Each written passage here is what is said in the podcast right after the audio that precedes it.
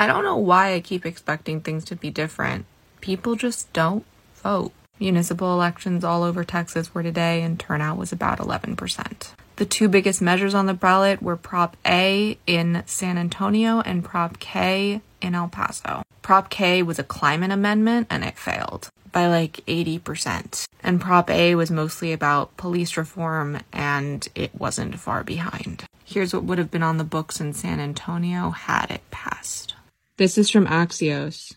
Prop A sought to amend the city charter to prevent officers from investigating abortions, halt citations and arrest for low level marijuana possession, ban police chokeholds and no knock warrants, expand the city's cite and release policy to direct officers to cite, not arrest people for certain misdemeanor offenses, including some theft offenses, and create a justice director position for the city, a person who hasn't worked in law enforcement and would oversee criminal justice policy. I don't know why progressives across the country didn't make a national push and national awareness for this one. The abortion and weed they didn't have control to do. But creating the justice director position, banning chokeholds and no knock warrants, lots of people say abolish the police. And I think great, sure, but what's your alternative? And here was a really good alternative. And the rising crime became the headline for the opposition, and someone as politically active and aware as me didn't know about the proposition till today. To change things, you have to vote. And this is somewhere where things could have changed.